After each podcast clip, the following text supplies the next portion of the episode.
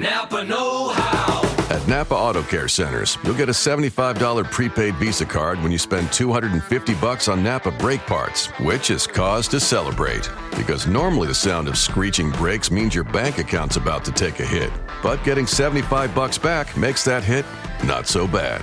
Quality parts installed by the pros. That's Napa Know How. Napa Know How. At participating Napa Auto Care Centers, exclusions apply. Offer ends 63019. Welcome to the Tour Junkies Fantasy Golf Podcast presented by 18 Birdies. This is the Open Championship podcast preview. It's a long one, but it is jam packed and full of goodness. Let's get right to it.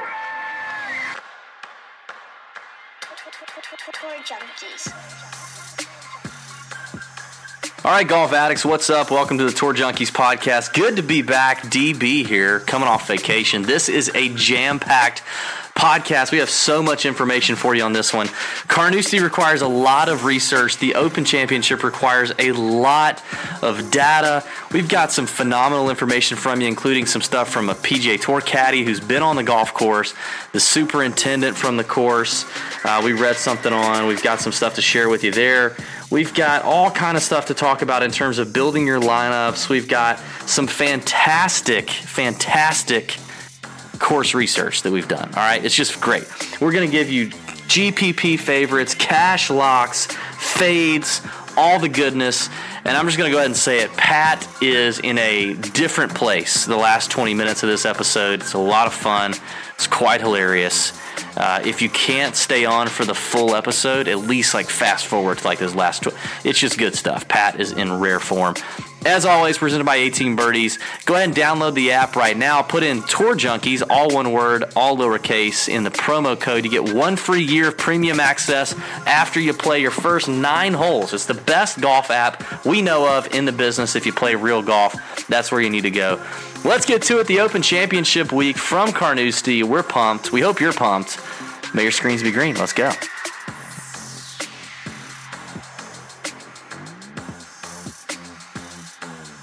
They see me rolling, be hating. Pat and Moose hating on DB all day. They see me rolling, they hating. But I'm back for the open at Carnoustie. Uh uh uh. Yeah, yeah. DB's back, all you motherfuckers. Yeah, yeah. What up, P? What's up? Wow. That is that is not ex- at all how I thought you were going to open the show. But welcome man. back. Welcome back, David. I am all about keeping you on your toes. Yeah, thank you. I'm all about keeping you on your toes, man. I felt inspired right when you said let's roll, let's let's get it going, and so I just I hit I hit that, you know, and I came up with that rap all on my own. So Tony Finau, native area, freestyled on the Tour Junkies podcast, and then I just freestyled. So it's uh it's pretty gangster stuff. It's a pretty gangster episode because it's the Open Championship from Carnoustie. It is the third major of the 2017-2018 PGA Tour season.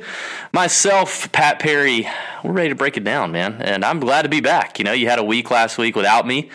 Um, you had Moose on the show. I, I don't want to spend a lot of time talking about last week because it was the John Deere, but I was happy to sit it out, and I looked forward to listening. I enjoyed you and Moose. I feel like you and Moose also enjoyed the sauce a little bit too much last week. You boys were uh, were pretty. Uh, pretty uh, pretty inebriated towards the end of that show. A lot of speech being slurred, and uh, it was a good time. Though. It was a good listen. I have no idea who you picked. I was just listening for crazy stuff, and uh, it did not disappoint. So well done and good. You know what, Pat? I'm going to start the show off complimenting you. Good Oh, job hosting the show. Yeah, yeah. Good job hosting the show, man. I thought you did a really, really nice job. You've only done that a couple of times in the nearly three years we've been doing this. But I thought you did a very nice job, and you dealt with Moose, who was a tough guest because he's all over the place. He's like ADD. Yeah, it was it was tough, but I you know I appreciate that. It was one of those things where um, I'm always uncomfortable being the host because I, I know you do that mostly, but but I, I actually felt like I did a pretty pretty good job. We had fun. We had that was really all I cared about was just us having fun. Yes, we certainly had too much of the podcast juice, but we gave out some pretty good picks, and um, you know, we, we had a good time on the show, but but I missed you, David. I did. I missed you. It's, it's nice having you back, and and uh, I'm ready, ready for a big show tonight. Ready to talk the Open Championship, and uh, gonna be fun.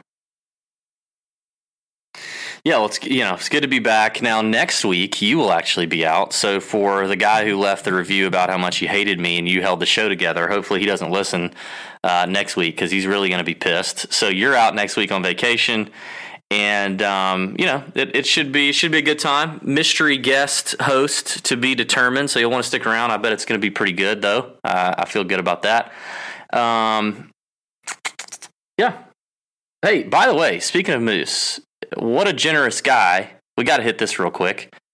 Throwing out the old uh, the old one year free fantasy national membership potentially to guys who sign up for a membership over at fantasynationalgolfclub.com slash TJ. If you don't sign up at fantasynationalgolfclub.com slash TJ, you don't it doesn't count. So uh, if you don't currently have access you can even sign up just for this week and try it out and see what you think. It is the best place to go for the stats the, all the good stuff is at fantasy national. That's what we use. It's fantastic and the users over there have won already over a million dollars. I think it's over like three million dollars at this point. I don't know something big. They, they, a lot of people over there are winning a lot of money and moose has done a great job with the site. You guys talked about it a lot last week and yeah, so we are going to pick a winner at the end of this week to see who gets the one free year. Um, so again, if you don't have current access, you can sign up through fantasynationalgolfclub.com slash TJ and, uh, and you're in. Or if you've already done that, and you say, guys, what's up? What's up? I've already done that. You know, uh, then all you have to do is go to iTunes and screenshot you leaving us an iTunes review, hopefully four or five stars and honest, and uh, tweet that at us. Send that to us, and then you're in if you're already a Fantasy National Golf Club member. We did have a few people do that last week. I appreciate that. We had some good ones last week, some funny ones. I'll save I'll save the one for for another podcast because we got a lot to cover here. But there was one that was very very funny. It was um, hilarious, but yeah, we need to save yeah. that one. And I mean, listen, I'll be honest, right now, of the people who have sent us a screenshot that have formally signed up and the people who uh, signed up last week, your chances of winning are like 1 in 30 or 40 right now. So there's not a ton of people doing it. You got a good chance to win a free year. I would take advantage. Anything else you think uh, we need to hit on that? You were here for that last week, and I want to make sure I hit all those I hit all those bases there. No, you you hit that really well. As a matter of fact, uh, I'm I'm impressed because you know I didn't. I, didn't I do my research here, Pat. Yeah, you did. I you did my did research. So, yeah, I mean, I thought it was um it was nice of Moose to do, and and so yeah, let's uh get those reviews in, sign up. It's just, I mean, you don't even need a contest to sign up for that site anyway. So it's just No. fantastic. So Pat, let's talk about the schedule for the week, the Open Championship. Obviously, you got to be aware that the lineup lock is going to occur in the middle of the night on Wednesday evening, uh, early into the hours of Thursday here, especially over here for the East Coasters. Um, what what we have going on is this: we want to do something on Wednesday night uh, to kind of help everybody out. We are going to be in the Roto Grinders premium chat room at 8:30 p.m. as always. We'll be in there for an hour. But other than that, um, me and Pat want to do something. Pat, we haven't even really talked about this beyond that we want to do something. But here's what I think. I think we'll end up doing. I think we're going to do a Facebook Live with me and Pat as presenters. You can do that, even if you're not in a different. Pat, I know this is like mind blowing technology this for is, you. this you is, yeah, I've. I- yeah, what? that you would think like NASA came up with, but How is this going to happen? I mean, Yeah. is this some sort of magical? it's the beauty of the internet. Did you sell yourself to the devil to have this, like, to, to so that we were able to do this just for the Open Championship? Yeah, me and Mark Zuckerberg. Mark's a big fan of the show. He listens all the time, so uh, he kind of hooked it up. It's going to be pretty cool. Yeah, so um, we are we're going to do. A, I think we're going to do a Facebook Live. You will need to stay tuned on Twitter. We'll give you. It'll be like Wednesday evening at some point, uh, but you'll want to stay tuned on Twitter. Follow us on Twitter if you're not already. It's at tour underscore junkies. And if you don't like Twitter and you hate tweeting, no worries. You don't have to like tweeting. You can just follow us and pay attention to what we do, and then you'll be good. Um, so pay attention on Twitter to find out when that's all going to happen. Also, go to Facebook and like us. We have a page on Facebook. A lot of you don't know that, but we have a page. Just Tour Junkies. Search that. We're in there. Like us on Facebook. Follow us there, and uh, we'll also announce when all that's going down on Wednesday night. So that way, like me and Pat can be split screened Facebook Live. We'll be able to take comments and questions from all of you guys, talk about the Open, because a lot is going to change probably, possibly, between now and then. Uh, we're going to talk a little bit about that here in just a few minutes. So you're going if if there's any tournament all year that things can change so quickly, it is the Open Championship, and especially at Carnoustie, um, you're going to hear a little bit about that. You, you want to be prepared on Wednesday night. We'll have a much better grasp on ownership, on GPP plays, pivots, chalk, all that stuff. We're only going to be guessing tonight as we're recording this on Monday evening over uh, in in on East Coast time. So you'll want to make sure you get you catch that. Also on Wednesday afternoon, uh, Wednesday, yeah, Wednesday afternoon. Ash Morrison, our resident European Tour expert. Ash lives over there in the UK, um, knows his stuff, writes an article for us every week over on One Groove Low, which is our blog page on tourjunkies.com. He'll be giving you all of his insight, which you really want to pay attention to. Ash knows these, especially the Euros, better than anybody and really knows Carnoustie. So you'll, you're going to want to read that. That's free on tourjunkies.com. Free, Pat. Not not almost free, free. And then finally, the chalk bomb is going to be huge. It's going to be huge. It's going to be great. It's going to be the best. It's going to be amazing. It's going to be huge. I think this will be the biggest one of the year. It's going to be chocked full of information.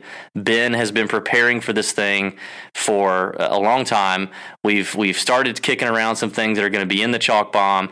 Another free piece of content. If you're not already subscribing to the chalk bomb, shame on you, and you need to get in on that. And how do you do that, Pat?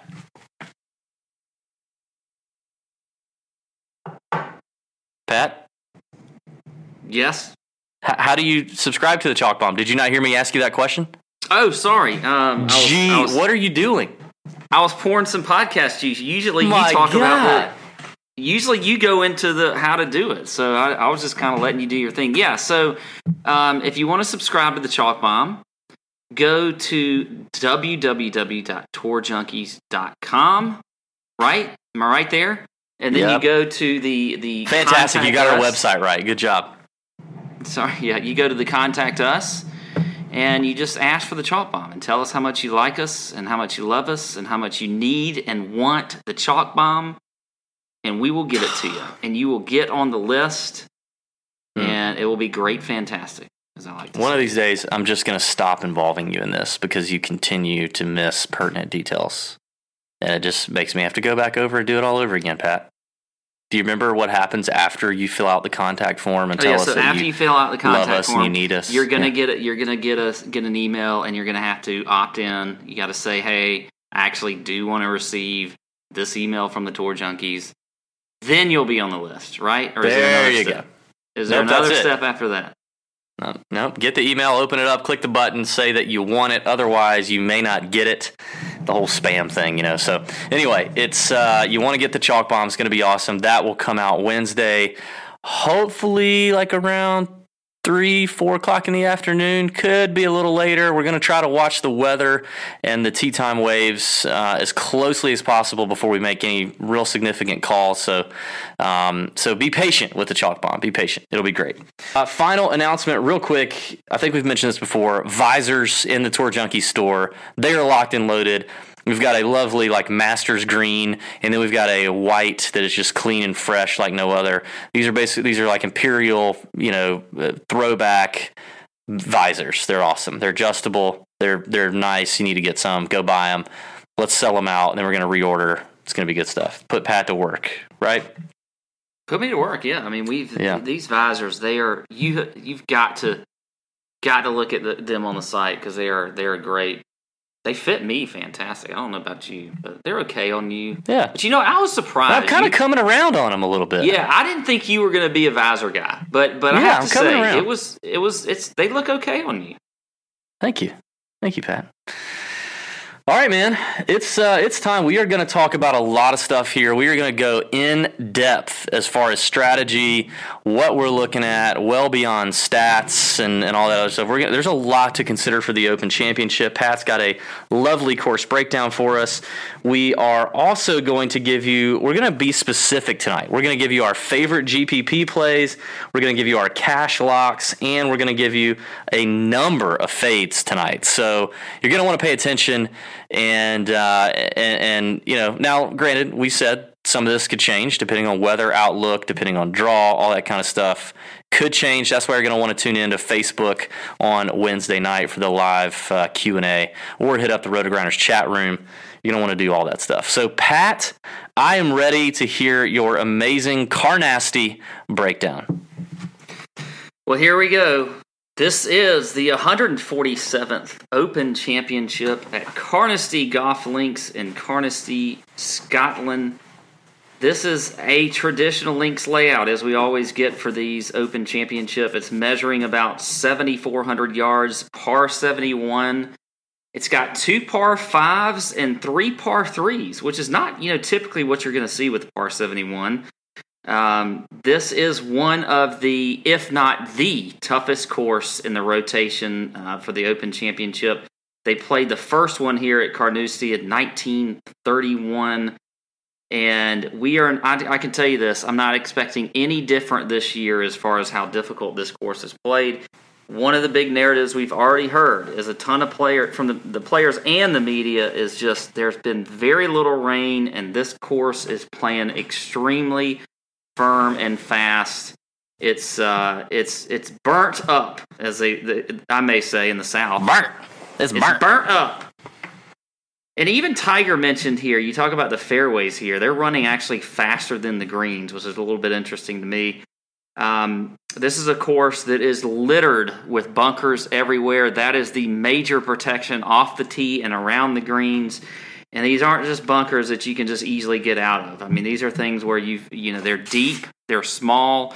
Sometimes you're just going to have to take your medicine in these bunkers and and just pop it out into the fairway. Or I mean, you may even be right in a bunker next to the green, but you're up against the lip, so you're just going to have to just hit it out backwards or something like that.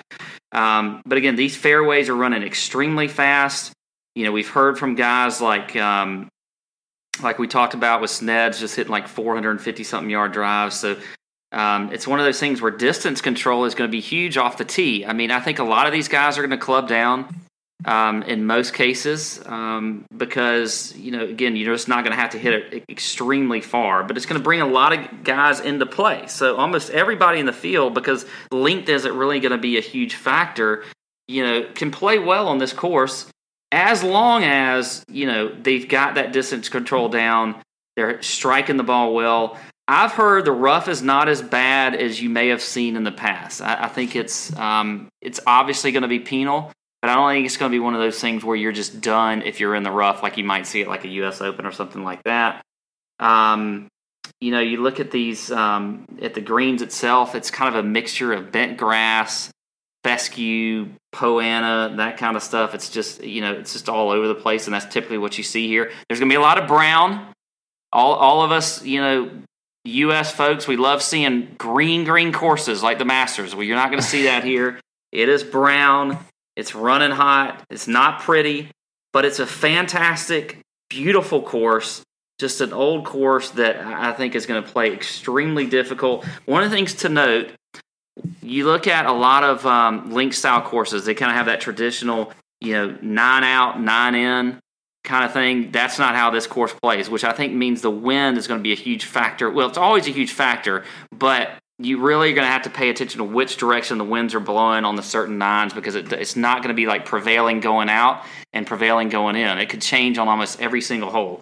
Um, so that that is definitely something we're going to be looking at.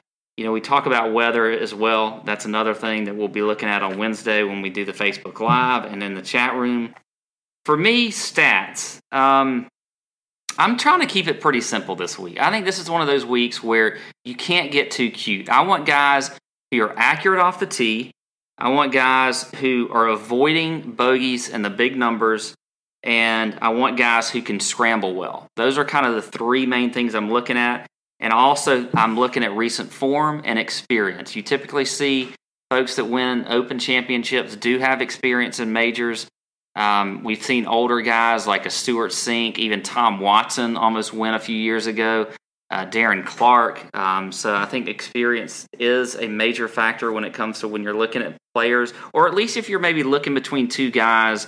Uh, maybe one guy is is you know pops for you a little bit when the stats are concerned, but he hasn't played a lot of majors and he hasn't played a lot of open championships. I may would go with a more experienced player. So uh, looking at past champs, you had Jordan Spieth in 2017, Henrik Stenson in 2016 in that epic battle with Phil Mickelson, Zach Johnson in 15, Rory in 2014.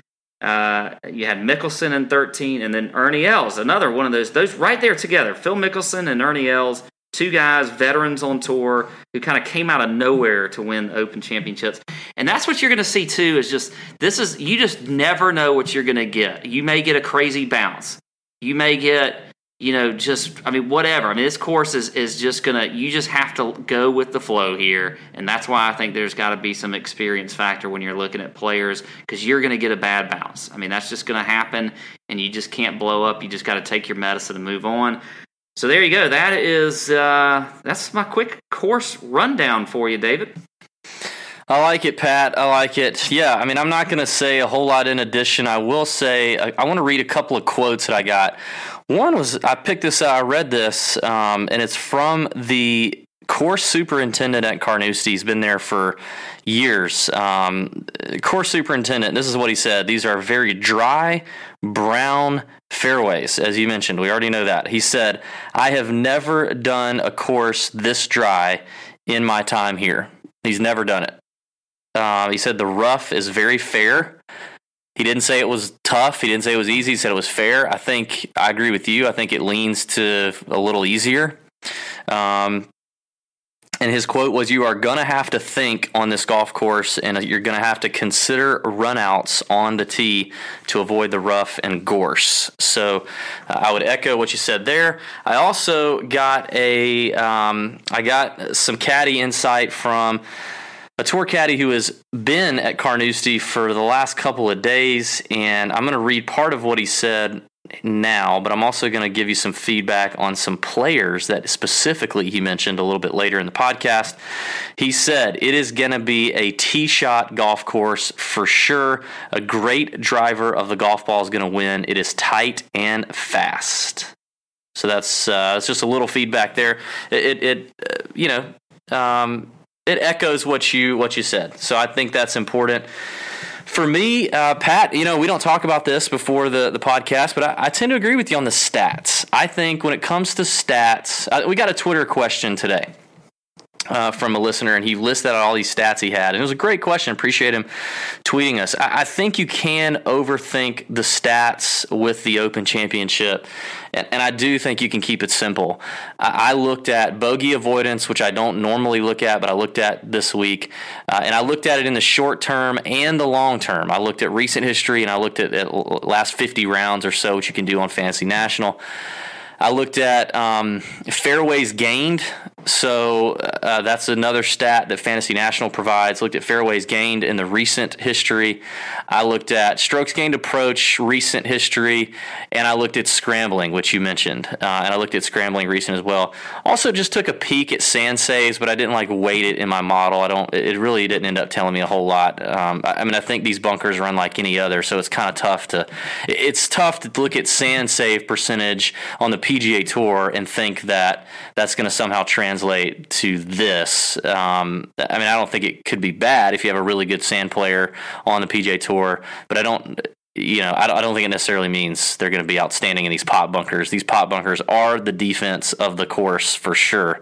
You have to avoid them at all costs. So, my thoughts are if my guy's hitting it all, you know, gaining fairways and he's he's gaining strokes with his iron play coming in, then hopefully he avoids all the bunkers possible. So, that's kind of the thought there. I'll, I'll add on to you were talking about the greenskeeper uh, here, and I, I heard some things that, or the superintendent here, that I think that they are going to. Um, I mean, I don't think the greens right now are rolling particularly fast, but I think as the, the, the tournament goes along here, and as we get closer to Thursday, they're going to be getting faster and faster. So you know, if you if you are looking at maybe drilling down some guys from a putting standpoint who do particularly well on a, on a faster surface, then you may look at that because I don't think right now where they are is where they're going to be come tournament day. I don't think they will either, but I don't think they're going to be that fast. I mean, and, and I don't really think the greens at Carnoustie are that hard anyway. I think this is a this is a tee to green golf course, hands down. So now it is, I, I but and also I think if they get it too, if they were to get them too fast anyway, they could lose it more. I mean, it, it could it could become unfair. So well, as dry as the course is, and that's something I've looked at too. Like recent recent rainfall, it's very dry, and there doesn't look to be a lot of rain in the forecast right now. Now it is Scotland; it can change on a dime. It's right by the North Sea; it can change on a dime. But there's not been a lot of recent rainfall. Rainfall, so the course is already dry, and the fairways are already fast. Um, so I, I don't yeah, I think they're gonna. You can keep the greens slower, but you, it's harder to it's harder to avoid losing them if it yeah. stays. You know, if it stays dry and the wind picks up, you know, you could lose these greens. So I I don't think they'll be that fast. I do think if you're gonna look at putting, you know, I would look at something like three putt avoidance and, and kind of get those guys that can lag putt because I do see this as being one of those one of those those things where you're gonna have some longer putts and you're gonna have par putts of you know six to eight feet and you're gonna need guys to make those. So uh, those aren't really stats that I weighted, but it's just something to think about when you're looking at a couple of players. Um, something to consider.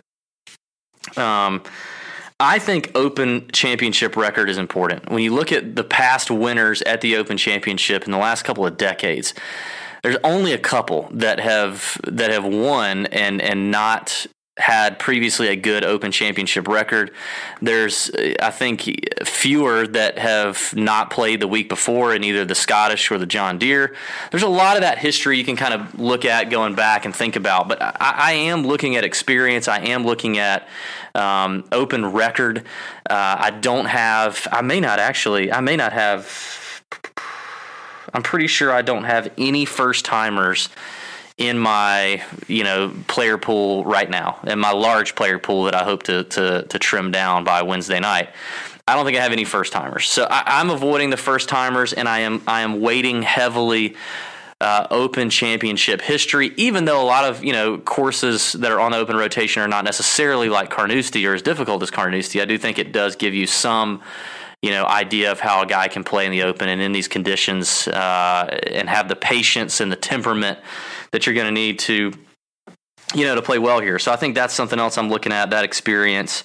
Um, you know, I think the Scottish Open John Deere Classic stuff is interesting. You you know how how you see guys who tend to play better um, after they've played one of those events, especially the Scottish.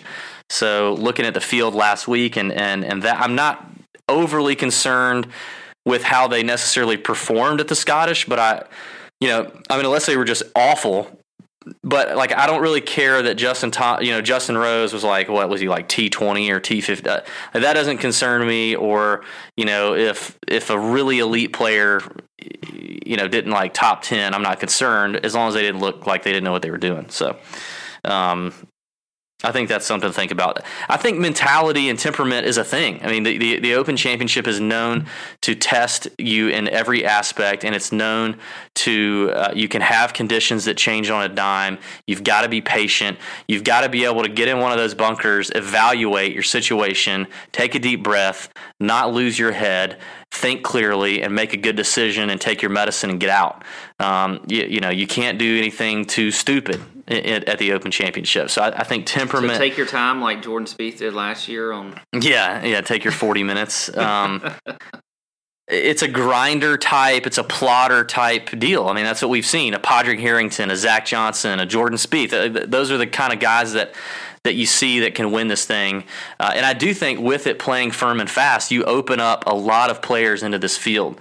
Uh, I did some. I told you a couple of days ago. I did some early research on Carnoustie a couple of weeks ago, and I, I told you. I said, "Man, I want bombers who can carry these bunkers. That's what I want." But as as I've learned how firm and fast the golf course has gotten, uh, I don't. I'm I'm away from that. So you know, it's. Uh, I think it brings a lot more people into the fold when you have the conditions that we're set up to have. Um, And, and then the two things that you know, the thing that we you know, weather we've talked about, but the draw is extremely important with the Open Championship. We saw it uh, in 2016 when Henrik Stenson and Phil had their duel. Uh, th- that their wave had a tremendous advantage in strokes gained. Um, so you know, and just because you look at it Wednesday morning or even Wednesday afternoon, and you think that it's an even split or whatever, it, the the wave is going to be important. I would suggest looking at it as late as possible before you start building your lineups. And for me, Pat, uh, right now I have about 36 entries reserved. I haven't told you that yet. Uh, I have 36 different lineups that I'm playing right now. Um, and uh, even if I didn't see a clear wave advantage, I think it's worth you know, making five lineups that are all AM, PM guys, and five lineups that are all PM, AM guys, and then the rest of them mix up however I want. I think it's worth having some exposure to to to each wave, even if it doesn't look like it's it's going to be you know advantageous either way. And I also think that if you look on Wednesday and go, oh man, the AM PM wave has an advantage, then by all means have more players from the AM PM wave, but also be sure and throw in just a few lineups that are also the other because we know it can change and we know that it's golf and we can miss it and the weather can change and the draw can change and you know listen it only takes one really awesome lineup to make your week. You know, so if you do 40 lineups and none of them hit except for one, then you're you can. I think Drew Matthews, the guy that won the the Millie Maker uh, for the for the Masters, uh, like all of his lineups, uh, or most of his lineups sucked, but he had a really good one that happened to win a million dollars. So I think it's worth hedging at the Open Championship. Any other thoughts on any of that stuff I said there? No, I mean I agree with that. I think it's it's good that I mean look, you're just differentiating yourself if you do that. With even though right now, if we're looking at it, you know, we kind of like the, the sort of the AM PM wave, um, but that could change, and I think that could be like one of those things that if you hear starting to hear a lot of people talk about, hey, I'm going this wave. Throw a few in the other wave just to just to do it because, like you said, every it, things here change so quickly. I cannot stress that enough. How quickly it can change out here on this course, and so you you've got to have at least some sort of way of taking advantage of that. And and so um, I agree with you there. Um, again, I'll just reiterate, you know, coming back to what we're going to do on Wednesday and those kind of things with, with social media and whatever else. And, and this is the, the most important tournament of the year when it comes to really waiting as long as you possibly can yeah. to set all of your lineups. I mean, I know yep you know, we typically get in our, you know, set in our ways when you're you're talking the PGA Tour every single week, week in and week out. You're, you're, like you, you, may want to put in your lineups on Tuesday. You may like doing that. Well, this is the week you got to. Don't be OCD like me. Don't like sit there and say, I usually do my lineups on Tuesday night and that's it. I'm not going to change or whatever. This is the week to whatever. Take the Tour Junkies medicine and just just wait as long as you possibly can to set everything before you know lineups lock at whatever one or two o'clock in the morning on on Wednesday night.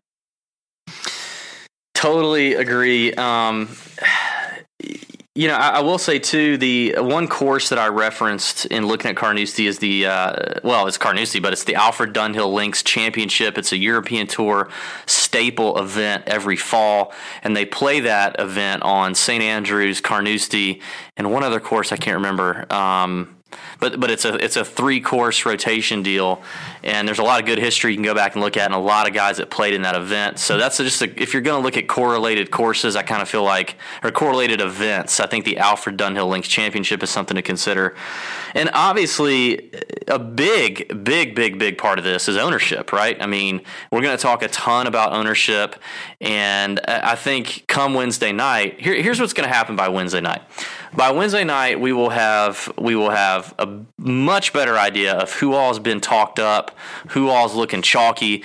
We will have a much better idea on the weather and the tee time draw and if there's an advantage. The other thing is by Wednesday we've got about five or six caddies that are are, are on the grounds at, at Carnoustie that weren't on the grounds before recording the show. There's a couple of them that are moving over from from the John Deere and from Scottish. So, you know, uh, we will have some more information. Um, so you will want to be a part of that on Facebook. So there you go. I think that's important. But ownership is what I was going to say is is a huge a huge thing. Obviously, fansharesports.com. We talk about them every week because I do think the ownership uh, angle there is, uh, you know, the, the information that you get from Fanshare Sports uh, in terms of ownership is tremendous. And it's it's not just the fact that they go through all the content and they tell you who's being talked up and who's getting the buzz, but they also now have historical DraftKings data, so you can go in there and look at the last three events, or um, you can put all these filters on there to see who's gaining DraftKings points each week.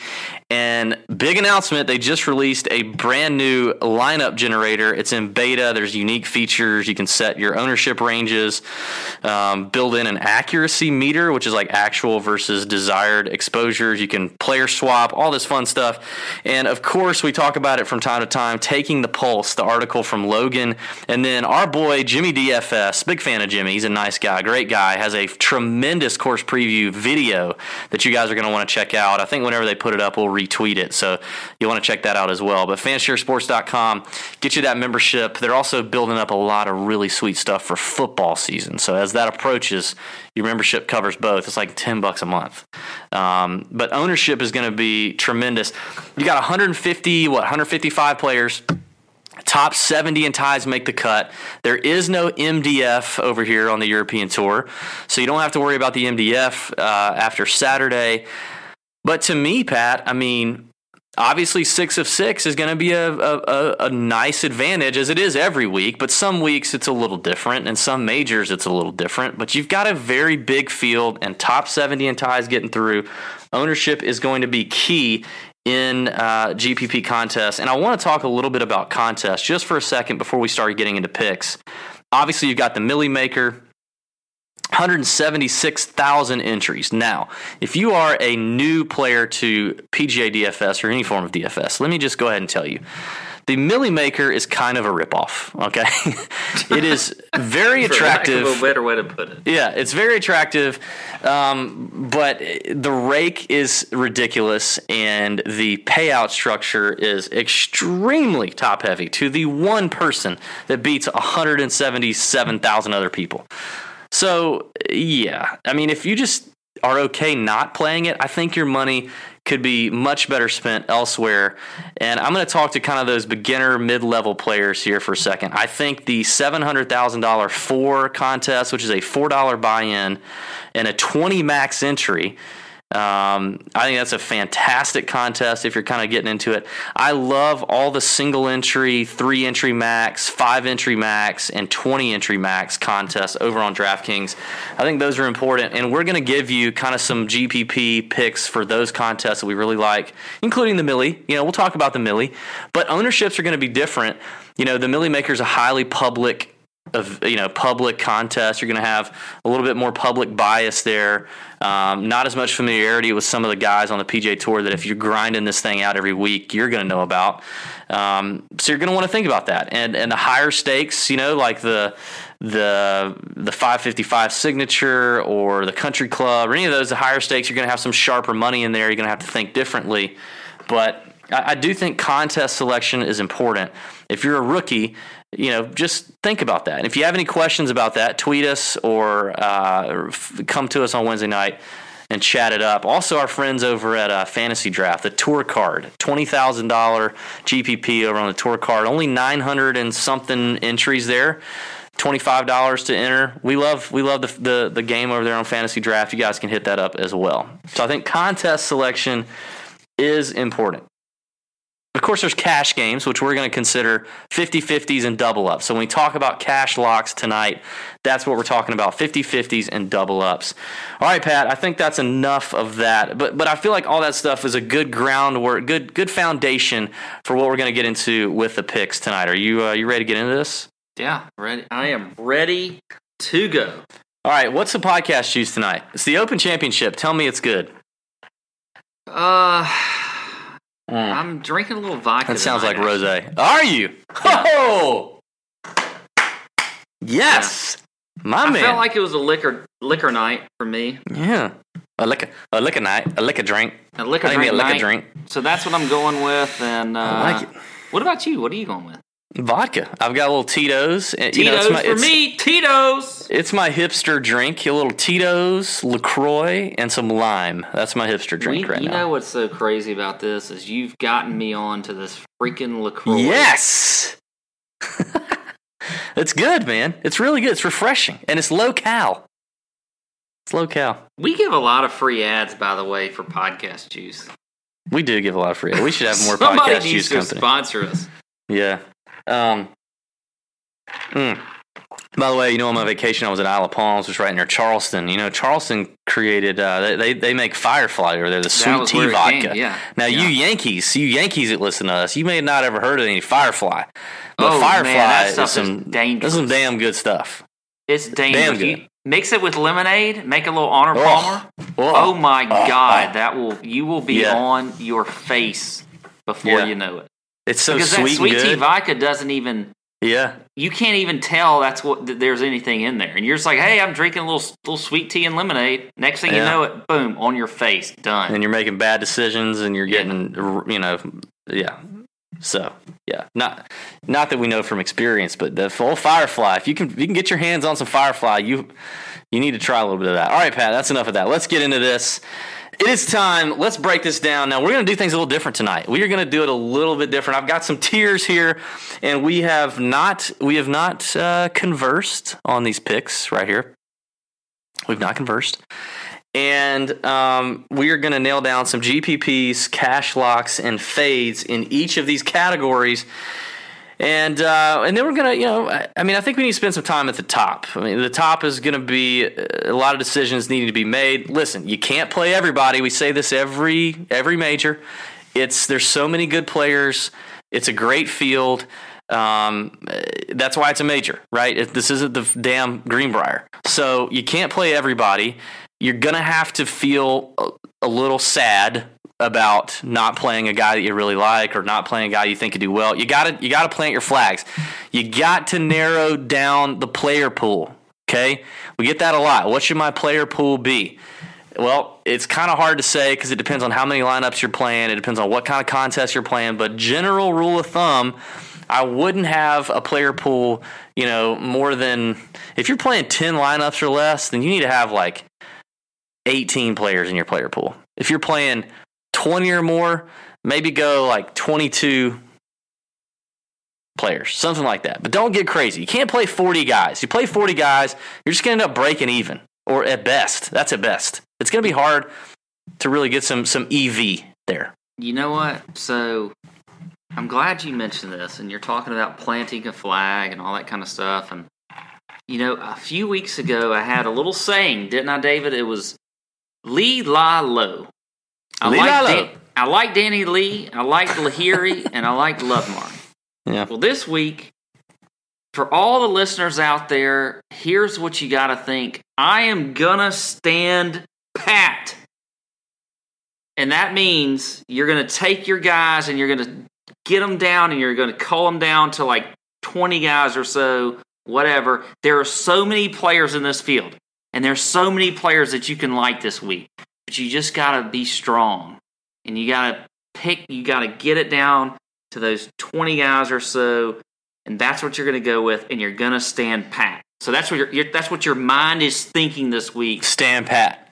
while you're st- while you're setting those lineups. What do, what do you think about that, David? Do you like that? Stand Uh, it's tremendously catchy, and your marketing genius is showing off right now. It's it's amazing. Um, gonna stand pat. I, yeah, I, I'm I'm with you. You got to. So right off the bat, that's what you're saying. So you know, you get to this top range, you can't play everybody. You, you know that it's likely that the winner is going to come from these top few guys, but you, you have to plant the flag. And here's the other thing: we talk about ownership. You can't get all. You, you you're gonna eat some chalk, and that's okay. You're gonna play some guys who are gonna be very popular in GPPs. That is okay. That's okay. You can do that. You got to look at you know your total lineup, your total projected ownership in the six guys or seven guys on fantasy draft that you're looking to, to play, is that total ownership projection going to be over you know 75% for those six guys? If it is, I think that's a little high. I think your guys should be between like 60 and 70 is like the max that I would go. Okay? So if you're eating some chalk, you can eat you can eat some chalk on two guys that are going to be 25% owned. But now you're 50%. So the, your other four guys need to be need to be low, low, low, low. So you got to think about the sum total and the ownership and the leverage, the leverage. Okay. Leverage is key because here's what I'll tell you from experience. And it took me a few years to learn this playing DraftKings. We've been playing PGA DFS since 2015. It took a couple of years to figure this out. Waking up on Thursday morning and having some guys with some leverage, some guys that are sub 6% on, 7% on, having some studs that people overlook at sub 10, what 12. That's a good place to be when that when that when that stuff pops off, right? It's a good place to be and and it can make up for for maybe some bad lineups if you have a couple of lineups because all it takes is one. That's what me and Pat keep telling ourselves here. All it takes is one lineup, and and you you nail it. So you know, don't be afraid to fade guys who you know you think are going to play okay, but you just got to make decisions. You're going to have to make decisions in GPPs for sure. And, and the ownership game you're going to have to play unless you just want to throw your money away. If you're not considering ownership in these GPPs, you are not doing it right. You are going to more times than not you're going to lose money. So, all right, there's a tangent. There's a tangent. Let's talk about the top tier, Pat. I want to look all the way from 9K and above. It's a major. It, it, these guys are in a class of their own. Uh, I want to look from Sergio to DJ, 9K and above. Tell me two guys that you like in GPP. Your two favorite guys in this range. Favorite guys in this range, 9K and above in GPPs. All right. Well, I've got two guys, and I'm. I, this was hard because there's a third guy I think is very close, but don't give did, me the third yet because if you steal my thunder, I'll be pissed. He did not make the cut for me, but the two guys I like the most for GPPs are Rory McIlroy and Rickie Fowler. Now, Rickie wow. is one of those guys who has performed very well here in the past. If you look at his last four times playing in the Open Championships, he's gained 24 strokes on the field. Now, his best finish was T2 in 2014. You know, and he was T22 last year, but I just like how I have seen him play, especially like it, for the most part in majors this year. Uh, he checks, he's a great scrambler great driver of the ball, a guy that is definitely due for a major, and I love the price where he's at this week at 9700 on DraftKings. I think that's a great price for him.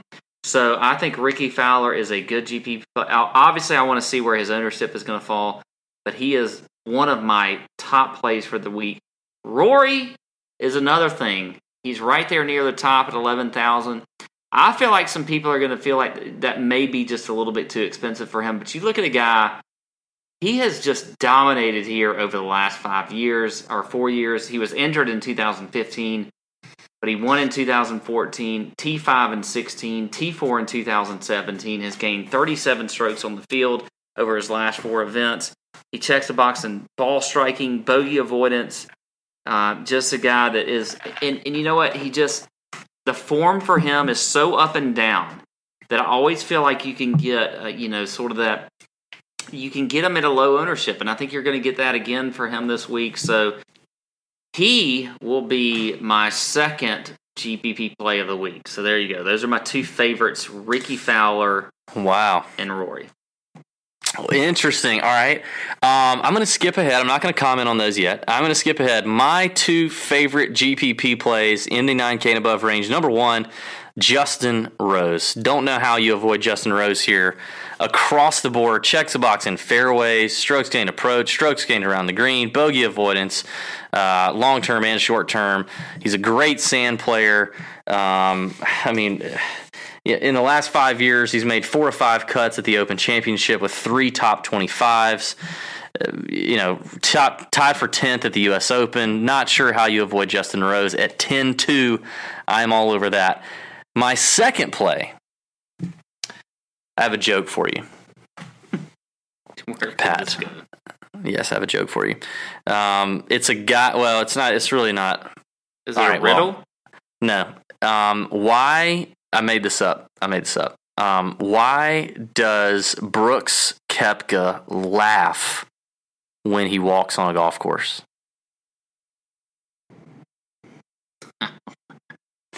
Because his nuts are so big and dragging the ground, the blades of grass are tickling his sack.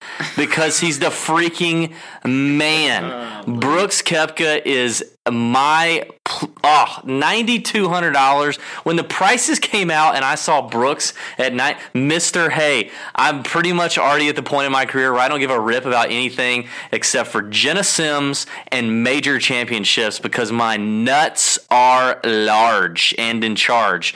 $9,200 for Brooks Koepka is absolutely criminal. Bring all the Brooks Koepka to me. The dude cut his teeth on the European tour in you know on the Challenge Tour. He's made 3 of 4 cuts in the last uh, in the last attempts at the Open Championship with two top 25s. I mean, okay, in 2015, he finished second at the Alfred Dunhill Links. In 2014, when he was still on the European Tour, he finished ninth at the Alfred Dunhill Links. He's got that experience. We know what kind of player he is. Absolutely criminal at $9,200. Don't care how popular he's going to be. Don't care whatsoever, but I freaking love Brooks Koepka. And honestly, I Well, think he's going love to him in general. Like if he was, I like think none of this, none of what you just threw out there even mattered, he, you would still love him. I think he's going to get a little lower owned because people are going to say, no way he wins two in a row, which I'm not saying he wins two in a row, but at 9,200, you don't need him to win. The, you don't like it. You're right. Like, you don't Yeah. need him to win at 9,200. But uh, you know, so people are going to say, well, he's not going to win. He's not going to win back to back majors, and um, I, and I just think so many people are going to hit heavy on that 10k and above because the pricing is so soft. There's a lot of value in the 6k. There's a lot of value in the 7k. I think the 9k could be, uh, and, I, and and I do think Fowler's going to be popular, but I I think there's parts of the this 9k range that could be interesting. Ownership ownership will have to be diluted somehow. I I just I see Brooks being like 15%. Maybe I'm completely off, but I see him being like 15%. If he's 15%, I'll be 50% on Brooks Koepka. That's how much I love him, okay? Love him. All right. Um, and I'm going to go ahead and say he's also my cash lock. So that was the next thing I was going to ask is who is your cash lock in this range? Mine is Brooks Koepka. Just he would be in every single cash lineup I have. Brooks Koepka banging the drum like he's right, banging well, Jenna mine was Sims. a guy that I, I was surprised that you put as your GPP play, but mine was going to be Rose. He was going to be my cash lock. I think that I mean you look across the board, like you mentioned, Yeah. stats, everything, form, all of that. I mean he should be a staple in any cash lineup. So uh, he is my cash lock in that over nine K range. I mean, I think in this range, because there's so many good players up here, like I don't think there's gonna there's no there's not gonna be anybody in here who's gonna be super chalk. Like I don't nobody in here is gonna get to thirty percent.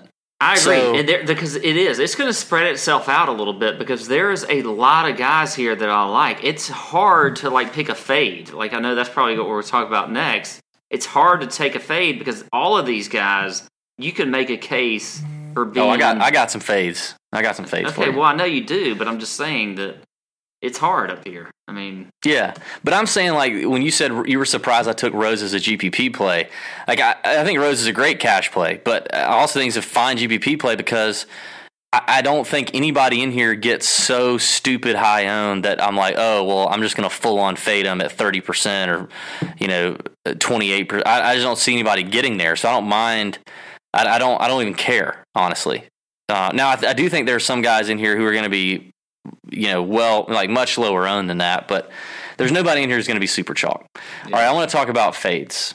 Let's talk about fades. Uh, I'm going to give you. I'm going to give you. We're going to ask for two fades right here. I'm going to. Here's my first one. In the last 12 rounds, this this fade is 113th in fairways gained. Okay, 113th. The putter has been all over the place. The open record is pretty good. It's pretty good. Uh, this player missed the cut at the U.S. Open and is now only eleven thousand dollars. I say only, but that's a lot of money. It's Rory McIlroy, your GPP play. I think you fade Rory all day, and I think one reason alone is the eleven thousand dollar price tag. What do you need Rory to do? You need Rory to win. The other thing is, why would you just not jump up and pay 300 for DJ?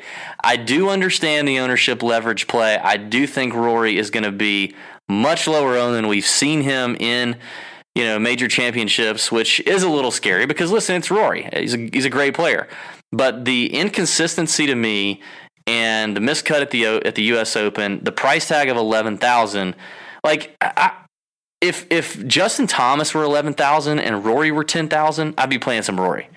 But even with the soft pricing, I just can't make myself pay 11K when I can jump up 300 more dollars and play DJ. So there is my first fade of the week. Would you like to rebuttal any of that before I move on to my second? Well, I, I mean, I think if you're going to look at Rory, I think you obviously, I understand. I think when you look at fairways gained, he, he's certainly not checking the box there. I don't know how many you know drivers he's going to hit this week haven't seen where he's. Um, yeah, I'm sure he's probably going to scale it back some.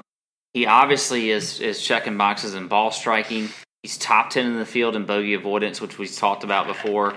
And he's also, you know, when you look at par four strokes gained on par fours, I mean that's one of the things. There's there's obviously, um, you know, we look at a par seventy one where we have you know, less par threes than we normally do and less par fives on a par 71. So he's six in the field there.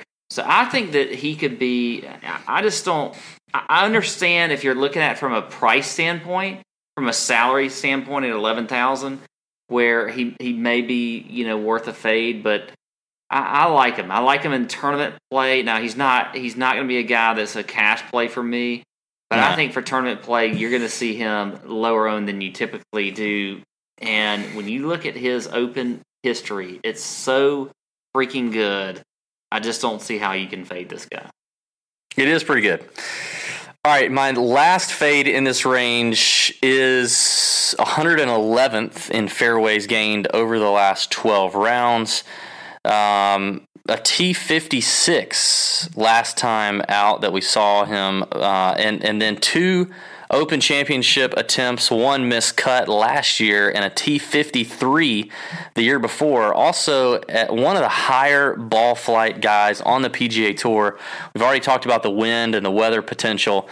You're going to need guys who can flight the ball down, and I, I, I just I think for my money and for the little regression that we've seen in former number one player in the world, Justin Thomas, I think I'd rather pivot somewhere else. So at ten thousand, I'm fading JT. He's my he's my second fade in this category. All right. Well, we got some agreement here because JT is going to be one of okay. my fades as well. Um, I think he's he's just a guy that I just do not like. He's not checking a whole lot of boxes for me here, and I, I just I, I, don't like him. Um, you know, you look at you know, I guess tournament history. I mean, he missed the cut last year, T fifty three in two thousand sixteen. So really just doesn't seem to to like this link style course over here, you know, regardless of you know what they're on and the weather is concerned, you know what the weather is and whatever it is. I just don't think I don't like JT here on these courses. Now another guy that I was surprised you didn't mention was Jon Rahm. Um, he's hmm. interesting hmm. to me.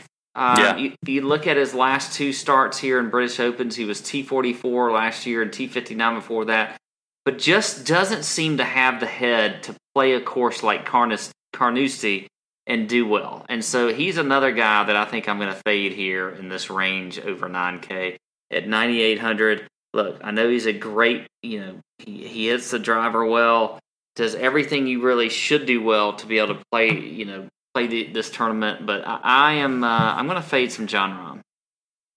Yeah, I, I think I tend to agree with you there. And, and I, the reason I didn't pick him, I kind of felt like that was I don't know. I, I, agree. I totally agree. I probably won't have any uh, shares of him either. I mean, I could just see him getting like a really terrible lie in one of those pot bunkers and losing his head. Uh, so, and I'm a fan of Jon Rahm, and I don't care about the emotion, but I do think in this event he's going to have to pull it together a little bit. So I'd like to see a little more experience from Rahm.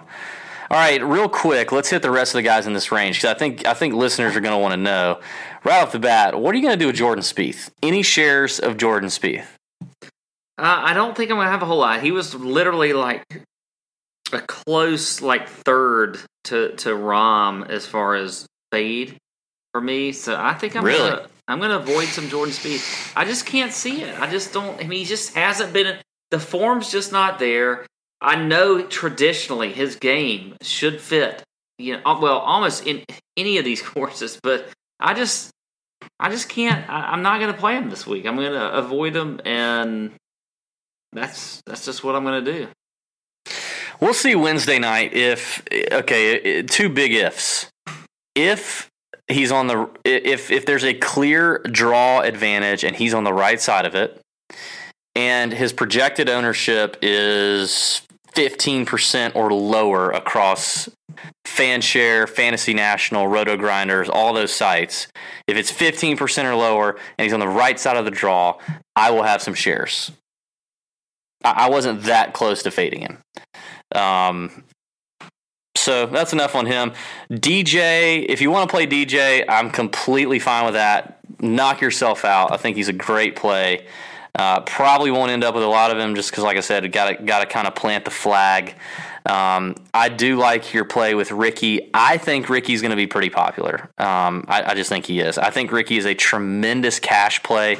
If honestly, um, I think after Brooks, Rickie would be like a one B cash pick for me, and I think Rickie's going to do fine. But I do think Rickie will be one of the chalkier players in this range. I I think I think he could be one to push twenty percent ownership.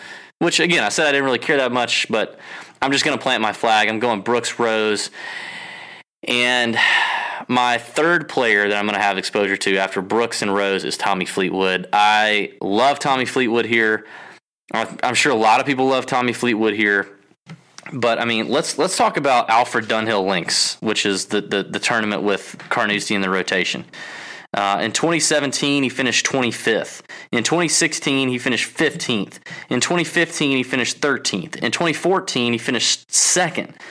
I mean, the the guy he doesn't have a great Open Championship record. That's he's like the only guy that I have right now that doesn't have a great Open Championship record. He's one for four in in made cuts. yeah, he hasn't with- done very well. I mean, he's Yeah, with- missed three out of four cuts here.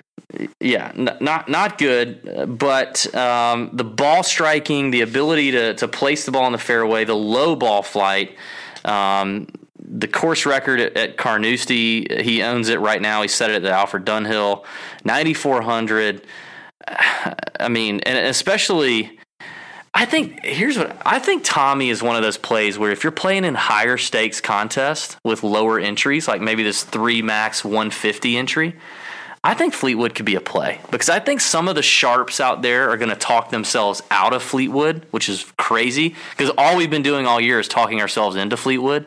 I think some of the sharps are going to talk themselves out of him, and in a contest like that, I'd like to have him. I think the guy can win this golf tournament, and in fact, I mentioned the caddy um, that I, I had a little text conversation with about Carnoustie earlier. Here's what I mentioned that he, he made some comments about a couple of players. Here's one player that we've already talked about that he's calling a miscut on, and that is Rory McIlroy. He calls a miscut on Rory, and he said his pick to win is Tommy Fleetwood. Which I mean, it's just a caddy picking a winner. I get it, but I, I, like Tommy. That's that's the guy that I like after Brooks and Rose here.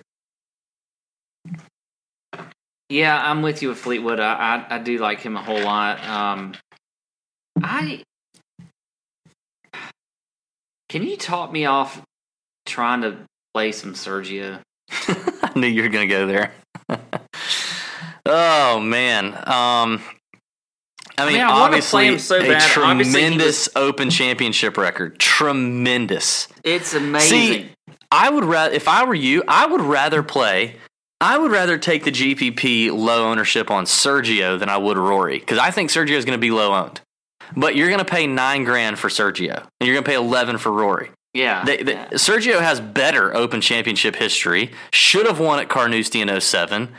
Um, you know, monkey off his back. The only thing that you're missing with Sergio's recent form has been awful. it's not been very good. That's the problem there. But Rory's hasn't been much better. I mean, it Yeah, but honestly hasn't been much better. in the last you know few months. I mean, Yeah, but I mean, Sergio still won the Masters 14 months, 15 months ago. I mean, I, I just don't.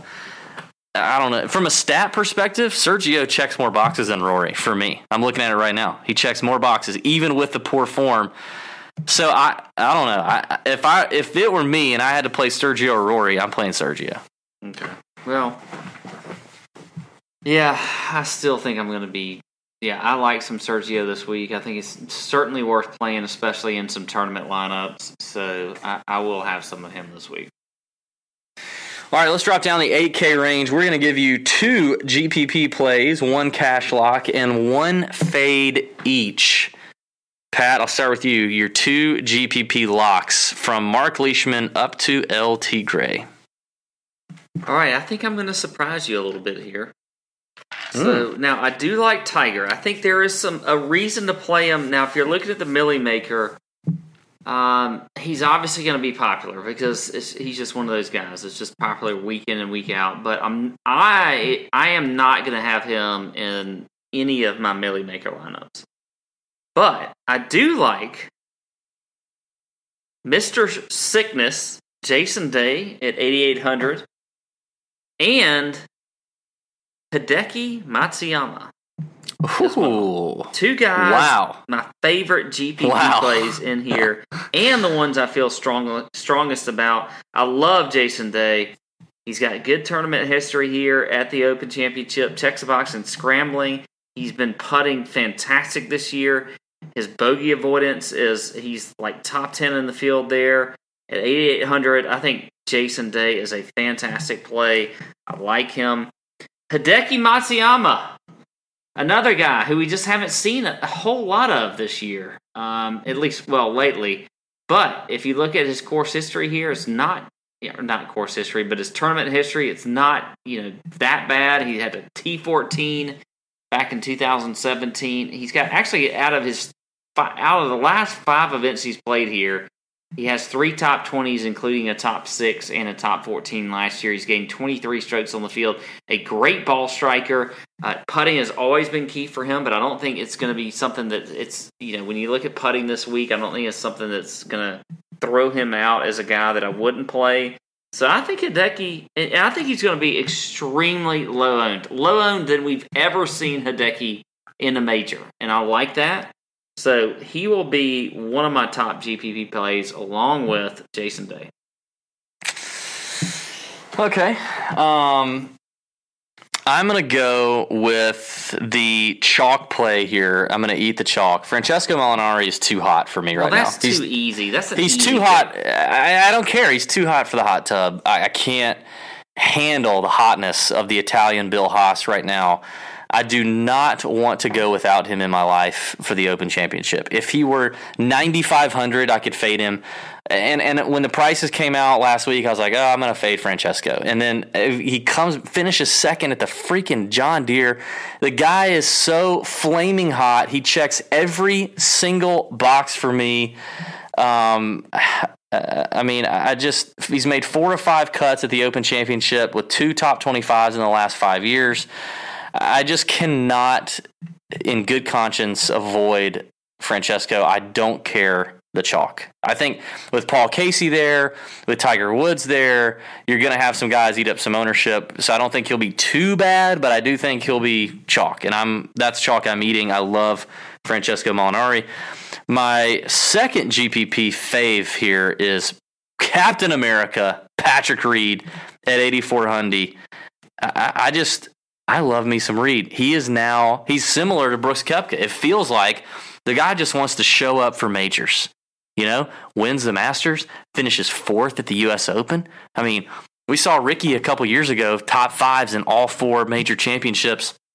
I think Reed could easily, you know, really show up here. He's two for four in made cuts, both of them top 20s in Open Championships over uh, the last few years. Another low ball flight hitter, checks the box in, I mean, strokes gained approach, scrambling, bogey avoidance, sand game, all that stuff. I, I just think Reed is and, he, and he's always a player that people love to hate and love to not play. So I feel like for the chalk I'm eating in Francesco, I can make up for it with a little bit of low ownership on Reed. I'm I'm in on Reed. So those are my two those are my two GPP faves. And I would say, I mean, if I'm that big on Francesco, he's got to be a cash lock. So for me, he's my cash lock. I I don't I don't know how you avoid Francesco in cash. He may be sixty percent owned. I don't know. I just you just play him. You just play Francesco. So who's your who's your cash lock? Wow. Well, I'll give you my cash lock, but my fade was actually Patrick Reed. Um, Mm. Totally, I totally disagree bow, bow, here. bow. Um, you know, he's 110th in the field in fairways gained, so driving accuracy is not there for him. Um, he is um, you know, doesn't really check the box. In a, in a, I just don't. Here's the thing with him. You know, I like him in team events, and we talk about Ryder Cup and all that kind of stuff. And I know he obviously played well at the Masters and, and had a, a stint there at the U.S. Open, but I don't know. I think he gets overseas and gets he's going to get a little bit frustrated by this course. Oh, he's gonna love it. Are you kidding me? No, he's going to get You're- frustrated because this is not a team thing where he can like rely on anybody else. I think he doesn't care. I think he likes it more when it's by when he's by himself. He loves being the villain. He loves it. He will eat it up if the people at Carnoustie give him absolute hell. He will eat it up. You're I kidding. This could be a Dude, he's gonna love figure. that. I'll But- give you the accuracy thing off the tee. He has not been the most accurate player. That's the one box he doesn't check for me. But just with with the club down of everybody, and I, I don't even care. I, I just think this guy is such a grinder. He's such a plotter. He's showing up for majors right now. He's going in always under the radar. He's never talked about in majors as these top player. He's people are still surprised he won the Masters. He will love Carnoustie if those people give him hell. There is nothing he would rather do than win a major on their grounds. Uh, you know, aside from winning another Ryder Cup and sticking it to him. But I think that is a perfect spot for Reed at eighty four hundred dollars. I, I think it's a no brainer. But I, I, I appreciate the fade. I respect the fade. Who's your cash lock? the cash lock is going to be Alex Noren. Love it. Love Alex Noren. Love Like the some. Alex Noren this week. I mean, the guy's just been fantastic th- this year in every single. I mean, on the PGA Tour, on the European Tour. You know, he won an event at, at in France on the on the on the Ryder Cup course um, that was playing very difficult. So I think that Noren is a fantastic play this week. I, I love him. So he will be my cash play here in that 8300 or that 8k range on DraftKings. I like Noren. He's another guy. He's a guy I do like. Some, I, I will have some exposure to. I, I could see him making my player pool. Um, all right. Well, you you faded my Patrick Reed. I'm going to fade your Jason Day. Give me a freaking break on Jason Day. You want to talk about fairways gained? Jason Day is worse than Patrick Reed. Well, he's not worse. He's about the same. He's way worse. He a little bit worse. Yeah, that's He's way worse in strokes gained approach. Um, you know, I, I just another guy who missed the cut at the U.S. Open. Now he does have a really good Open Championship record, but it's Jason Day. I mean, he could bring back the swine flu and give that a comeback come come Wednesday morning and like freak everybody out. I get the eighty-eight hundred dollar price tag for a world class player. We know he's been doing it all scrambling and putting, which I do think the scrambling thing is important here, but the putting is just to me, it's just not. It's just not going to be. But the to green game, we said that in the beginning. Uh, our our caddy said it. Our um, our, our superintendent reiterated it. This is an off the tee, tee to green game, tee to green golf course. Jason Day is not the guy. So easy fade for me. Um, a guy that I hate to not have in my player pool, but I likely won't, is Paul Casey. I just, I just likely won't. But I, I think if you want to play him, you play him. I like Francesco and Reed so much that I'm not going to have him. I also like Noren. I'll have some Noren. I think I'm out on Henrik. A lot of people are talking about Henrik and the whole, you know, he withdrew from the Scottish with a, an injury of some sort. That's probably a BS Henrik Stenson withdrawal that just really means he just Yeah, was ready to go somewhere BS else. Yeah, but uh, even without that, I mean, Henrik has done a lot of damage. His putters was hot earlier in the year. He's horrible around the greens. He is a great ball striker. fantastic ball striker, but a, a, not a great. He's 80th in this field in strokes gained around the green. Um, I, I, don't know. I, am just I'm fine leaving him leaving him alone. Um, I'm just fine with it. So, and Phil, I just I'm sorry, I just want nothing to do with Phil.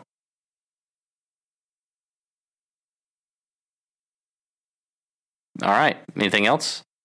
No, that's all I oh, got. that was awkward. All right. Were you doing well, something I else? thought you were like finishing Jeez. this up there. So All right, 7K range. We are not going to talk about every player as we have from 8K and above, but we are going to give you four GPP faves, two cash locks, and three fades in the 7K range. It's a big range. All right, Pat, give me your four large GPP favorites right now. Wow. All right, so we're in the seven K range. Um, We are. Yep, I already said that. so my four largest GPP favorites are going to be Ian Poulter, Mm Brandt Snedeker, hmm. Mm hmm. Russell Knox, Mm hmm. and the guy you probably do not expect, and that is Thomas Pieters. Oh, You hate that pick, don't you? I do. Yeah, I got to be honest. I do. I hate that pick. Yeah, I, yeah. And you know what? I think a lot You of have to people sell are- me on that one. I think a lot of people are going to hate that, but you know what? He hasn't been that bad recently. Um, you know, He played I mean, good at the Scottish. Yeah, I think it was what sixth at the Scottish. Um, but you look at a guy like Ian Poulter; he's been playing great lately. Um, so I do like him. Um, you know, Sneds is a guy that always is a great win player. Um, I think this he's he's somebody that he's been playing a lot better recently ever since his injuries. So I do like that. Now Russell Knox has just been incredible. I mean, his recent form is great. Uh, checks a box for he's he's an accurate driver, which you're going to need to be out here, and we talked about that. So I do like Russell Knox. I think that's just a fantastic play, almost an easy play to me. And then a guy like Ian Poulter. I mean, he's you know been playing well this year. I think the Open Championship is is something that he thrives in. He loves being you know around um, in that kind of atmosphere with sort of a home field type um, event for him. So I do like some of Ian Poulter. So those are my sort of my four favorite GPP guys there in that 7K range. All right, total agreement. In fact, two of my four are Poulter and Snedeker. I, I, I bet you didn't think I was going to be on. No, I did not think you were going to agree with that at Yeah. all. Actually, I, yeah, love the Poulter play. Um, love and, and actually big fan of the Sneds play. He is a good win player. Both of those guys, low ball flight guys, good scramblers, um, plotters, can play well on difficult golf courses. Both with pretty decent uh, open. Cha- well, Sneds has a pretty good Open Championship record, especially in the last five years. Poulter has made two of four cuts in the last uh, in the last few years, but uh, and but both of his two made cuts were top twenty fives. Did finish thirtieth at the Scottish. I, I like both of those plays, so total agreement there. Now now I'm gonna now I'm gonna get a little hairy on you with the with my next two. GPP now, all right, GPP. I am gonna go with a guy. Let me let me let me give you let me give you some some information here first. Uh, all right, I'm gonna go with a guy who is sixth in fairways gained over the last 12, second in strokes gained approach over the last 12, and 21st in bogey avoidance over the last 12. Uh, let me just give you uh, let me just give you some some some history on this guy as well. His last time out, he finished 13th at the Greenbrier. His Open Championship record, okay, uh, in the last five years, he's made three of four cuts, with his worst finish being tied for 19th. He's got a T18, a 19, and a 15 when he's made the cut at $7,100. The Keegan radar is going off, people. Give me some Keegan. I'll take it. oh God, why are you doing this to yourself again and to us? This is Dude, I get it right. I get it right. I just do. I just get it right, man. I don't know what to tell you. No, tell you, don't. I Yes, I you- do. I get Keegan right. We just talked about that. I did miss him the last time out, but for the more times than not, I get Keegan right, which is a lot more than a lot of people can say. I like Keegan and GPP, so I just I gotta admit it. All right, here's another guy that I bet is gonna blow your socks off. Seven thousand. You want to take a guess? It's in the seven K range or at, At se- no, at seven thousand. um probably Pat Perez. Nope. Eddie Pepper. Kevin Kevin Na just recently won a golf tournament in great recent form. Open championship record, made four of his last four cuts with one top 25 in that stint. We did just see him uh, obviously win the Greenbrier. I, I like me some Kevin Na. I mean, look at the stats. He's he checks the box in strokes gained approach, strokes gained around the green. He's a great sand player. He's a pretty accurate guy. Another low ball hitter. 7K for a guy like that. I think that win at the Greenbrier did a lot for Kevin Na. He hasn't won since 07. And the guy wins that tournament by a long shot, just dominates.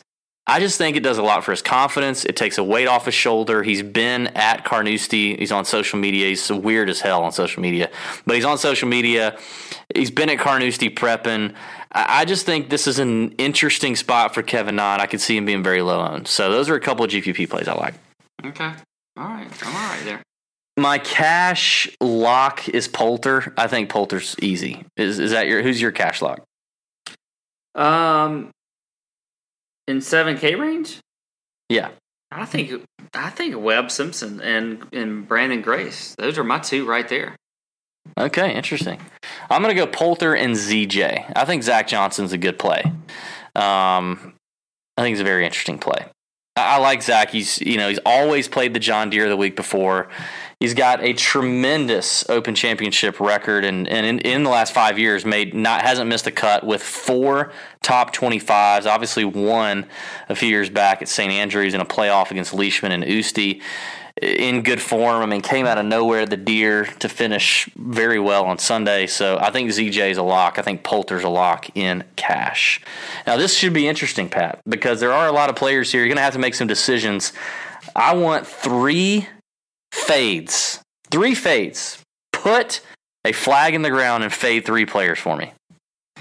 Oh man, so this is this is tough because you asked for this, and I was I was I'm uh, I'm I don't know, but there are three guys that I think I'm going to fade this week, and some of this is mostly ownership, and and and what I think that I think there's going to be some people that are going to gravitate towards these guys, and I just don't want to play play them at all. Um, first off is Rafa Cabrera Bello. Mm. I think he is a fade this week. I think he's going to be higher owned than I'd like to see him. I know he's a fantastic player, um, but I just don't. Great just don't- biceps, by the way, on the guy. Yeah, yeah, well, I know you, you like looking at all that biceps and whatever. also, um, Bryson DeChambeau is a guy that I think you need to fade, and, and that's I think an easy fade. He's he's coming off an injury. You know, he withdrew from the John Deere Classic with a what we think was a shoulder injury, but I'm sure he's going to try to battle through whatever. And I know he's got great recent form. He's a guy that if if he would have been in good health, I think would have been a, a great player and a guy that I would have been gravitating towards trying to play this week. But because of the injury and everything like, like that, I think that's just an easy fade for me. Also, Luke List. Luke List is a guy that is just a darling when it comes to any PGA Tour event, week in and week out. But when it comes to majors, he just doesn't have a whole lot of experience. We just haven't seen it there. Um, so I feel like Luke List should be a complete fade for you. I mean, look at like fairways gained, so driving accuracy. He is 116th in the field. He is in the middle of the pack as far as bogey avoidance. So I think Luke List will be another fade. He's right there at 7,500 on DraftKings, right in that middle range there. So he will be another fade for me. completely agree on Bryson and Luke List. I think List just not having the experience and getting a little bump for being a DFS favorite is a good reason to fade him. Bryson, the shoulder injury looked real. I watched him work through the shoulder. I was watching PGA Tour live when he was like when he felt the little twinge in the shoulder. Now I'm sure he got it worked out, all this stuff, blah blah blah. And maybe you want to play him because of that, because he's going to be low owned, whatever. Still not a fa- not a fan of the lack of experience at Open Championships. I'm, I'll just I'll, I'll stay away from that. It's going to be harder for me to avoid a guy like Rafa. Um, right now, he's not a player I've really made a firm decision on, but you know I, I could see me playing a little bit of Rafa. I always like him. Uh, has played well at the Scottish in the, or uh, yeah, at the Scottish in the past, and uh, plays well on courses like this. Uh, of my three fades, one of them I wrote down was Bryson, and I think you're right. That's kind of an easy one. I'm going to give you two tougher ones, and one is Tony Finau, and that is strictly ownership. I, I will just go ahead and say it. I think it's ownership. I, I think I think Finau eats up a lot of ownership at seventy two hundred dollars. It's a tremendous value for him if you really just want to play him go ahead and play him. If you want to play him in cash, go ahead and play him. If you want to play him in GPPs, I would suggest you be tremendously overweight. I think you need to be, yeah, I think Finau could come in at 18 to 20%. So you, you need to be 35, 40% on him, uh, if you ask me. I'll go with the fade. He does play well at major championships. He does play well at hard courses, but you know, limited, uh, limited Open Championship history. Um, I just, I, I don't know. I, I, mean, he's played, he's played in two and done quite well. I mean, made both cuts, one top twenty-five, but can be volatile. We know he can. So I'm talking myself into that one, but it's purely an ownership fade. Now, my next one is more of a fade in statistics, all that stuff. $7,900. Tyrrell Hatton, I think, is a fade. Now, Terrell has, has played played better here lately. Played well at the uh, uh, at the Scottish. He finished tied for sixth at the Open, uh, the U.S. Open. Um, so you know he is in good form. He's had a great year so far. Finished ninth at the Scottish. So his form is tremendous. Form is really good. He's played really well at the Alfred Dunhill Links. So I'm giving you all the reasons why you should play him, uh, which is probably not not what I should do. But when I look at uh, just some of the stats, it's just it's not it's not great. It's just not great. He doesn't check the box even on the European tour. He's not checking the box in three putt avoidance. He's not checking the box in sand play. He's not checking the box in scrambling. He doesn't check the box in driving accuracy, all on the European tour. So I, just I think it's 79. I would rather have Poulter. Um, I'd rather have Russell Knox down there. I'd, I'd, rather have Matt Kuchar in that kind of area. So Tyrrell Hatton is my third fade. Thoughts there? Hatton, wow, yeah, I think Hatton's. Uh, I just don't like him anyway. I think he's hilarious. I love the person. No, I, I don't great. like him. I don't okay. like his personality at all. I think it's well, that's lame. You don't like having fun. You don't like laughing. The dude's freaking no, hilarious. I think he's a little bit of a jerk, but I'm, so I'm not going to play. You're just. How many vodkas have you had? You had a lot of vodka. A few, but I just don't like his. I just don't like. Him. He's not a big fan.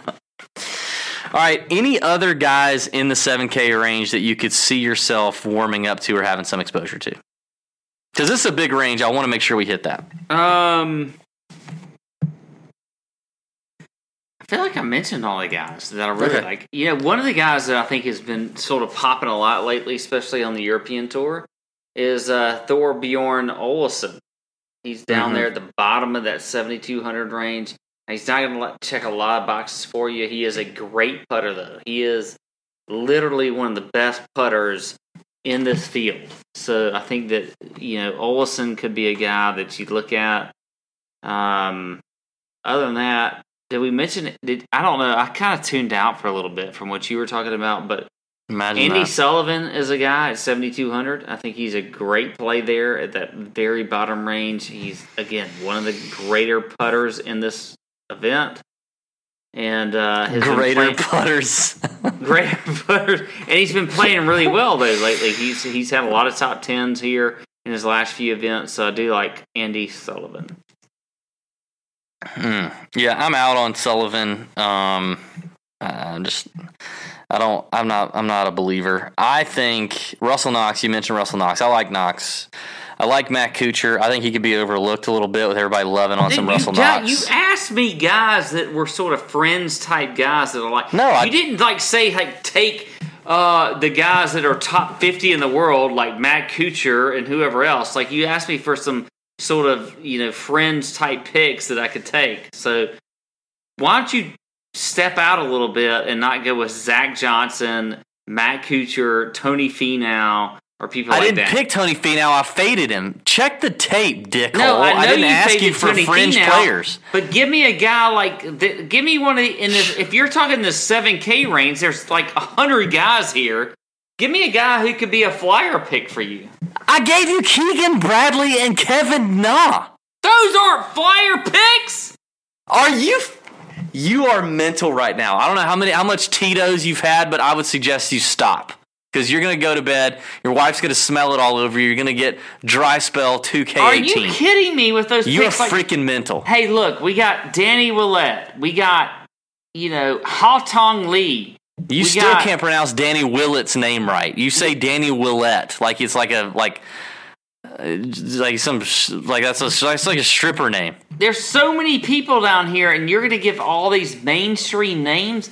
Give us a name that nobody knows about. Okay, I got you in the 6K. Is that okay? Can I do that in the 6K? or do I do have to do 6K. that? And I'm to let you start the 6K since you made me start like every other range that was out there. Dude, here we go. We've gotten a grumpy Pat here. By the way, I yeah, all right. We've gotten a grumpy Pat. Um, okay, let's let's go down. Let's go down the six K then. All right, six K range. Three GPP favorites. I'll start. Obviously, now my my my GPP favorites. I'm going Russell Henley, Ryan Moore, and Charles Howell. I think those are locks. Don't care the ownership. I think they're locks. Maybe Ryan Moore gets a little less ownership just because he's he's kind of he's kind of uh, disappointed a little bit uh, here lately. Uh, just this past week or so, I think he he didn't he was 55th of the John Deere. I don't think people were too keen on that, but uh, I like Ryan Moore here, and and Charlie Howell. I, I uh, Ryan Moore, Charles Howell, and Russell Henley. I looked at ball flight. Um, all three of those guys, low ball hitters on the PGA Tour, decent Open Championship record. Ryan Moore made three of his last five cuts with one top twenty-five here. Um, so I I think there's there's some decent history there. Charles hadn't got to play a whole lot, although I think he should have, but he hadn't got to play a whole lot. And no, not many people are hotter than Russell Henley right now. Like Russell Henley, from a stat perspective, checking all the boxes. So, um, and I was a little surprised at his fairways gain number. I've always thought of Russell Henley as a little bit erratic. In the last 12 rounds, he is 10th in fairways gained, fifth in approach, 27th in scrambling, 30th in bogey avoidance um, over the long term, and first in bogey avoidance over the last 12 rounds. So Henley is my favorite, and he'll. I'll go ahead and spoil alert. He's my cash lock in the 6K as well. So I like Russell Henley. I, I wouldn't go. I mean, if you're going to talk cash locks in the 6K, I wouldn't play too many guys in the 6K in cash to begin with. But if you're going to, I think you played Russell Henley. So Henley, Moore, Charles Howell III. Who are your three GPP? Well, I'll start off with Henley. He is actually my cash lock as well. I think he is. There you go. Total a- agreement. fantastic play here and should be a cash lock. A guy that always seem, seems to kind of come under you know under the radar a little bit. So I do like him.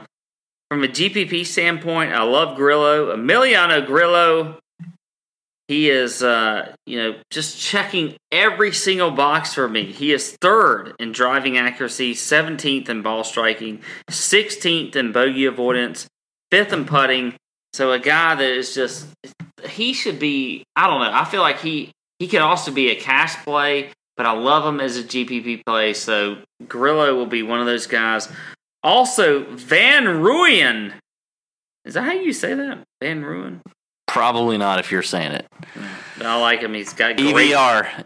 great recent form. He's made nine of 14 cuts, or nine of his last 14 cuts, three top tens this year. So I do like him as well.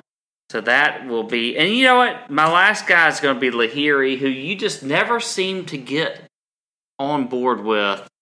But I think he's hmm. obviously been in good recent form. Kind of like should Keegan. be able to play you. this course well. So I like some Anirban Lahiri as well. So those are my you know those are my GPP plays and my cash play right there in the six K range. All right, well, I'm going to go ahead and tell you uh, my fade is Emiliano Grillo, and Wow, it's kind why? why would you fade Grillo?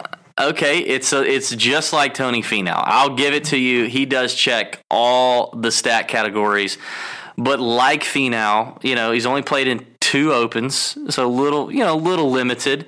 Uh, missed the cut in one, finished top twelve, tied for 12th in 2016. Missed the cut at the U.S. Open recently.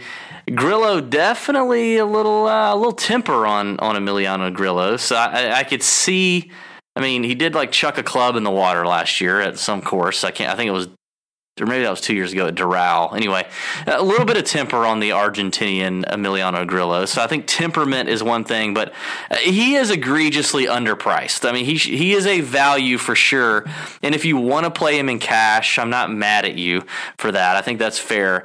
Uh, So the only reason for the fade on Grillo is uh, is ownership and temperament. That's all I can give you. So there you go. Who's your fade? Oh gosh, my fade. Um, I mean, why are you just having to think about this? Because I we I said we were going to ask for the fade. no, Uh, but I had it. and but had it- specifically, I said chalk fade, which is why I picked Emiliano Grillo because he's going to be chalk. Why do you think he's so many chalk though? Are you freaking kidding me? He's sixty eight hundred dollars. It's Emiliano Grillo. You talk about a DFS darling. Grillo. People love Grillo. What planet are you on right now? Planet Tito's right now? Well, no, there's other guys in here like Jimmy Walker's right there at. Oh please, 6900. Grillo's going to get. You got Kevin Kisner right there at 6,900. Oh yeah, everybody's going to play shit form Kisner. What what ownership do you think Grillo's going to be? What what what percentage owned do you think Grillo's going to be in most GPPs? In the Uh, milli, what do you think he's going to be? I would say probably like 6%.